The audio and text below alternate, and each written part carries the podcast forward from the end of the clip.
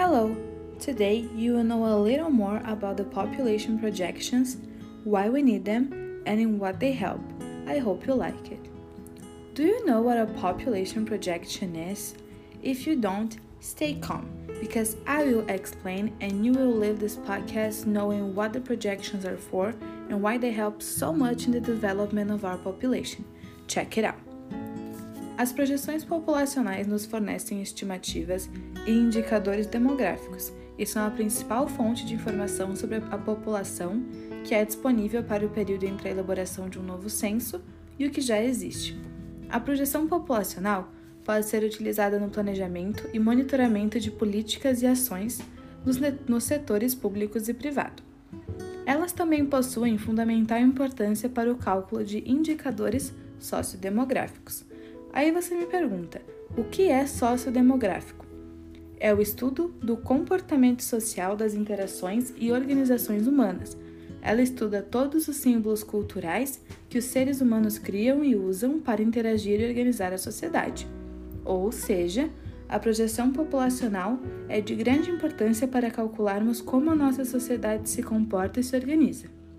A projeção populacional também serve para a implementação de políticas públicas, que são basicamente as ações do governo que interferem diretamente nas nossas vidas.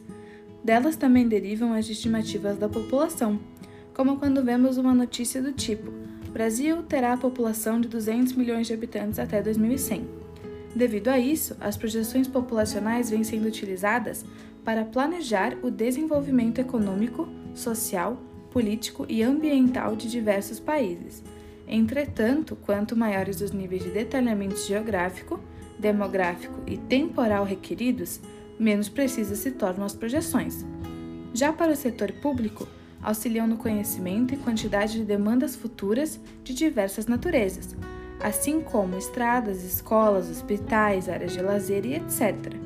E para o setor privado, elas servem para estimar o tamanho potencial de seu mercado, entre aspas, futuro, Dadas as transformações ocorridas na dinâmica populacional, as projeções são monitoradas continuamente e passam por revisões ao decorrer do tempo, tanto para obtermos novas informações quanto para atualizarmos a metodologia de cálculo. Espero que você tenha gostado do podcast. Te espero no próximo. Até mais!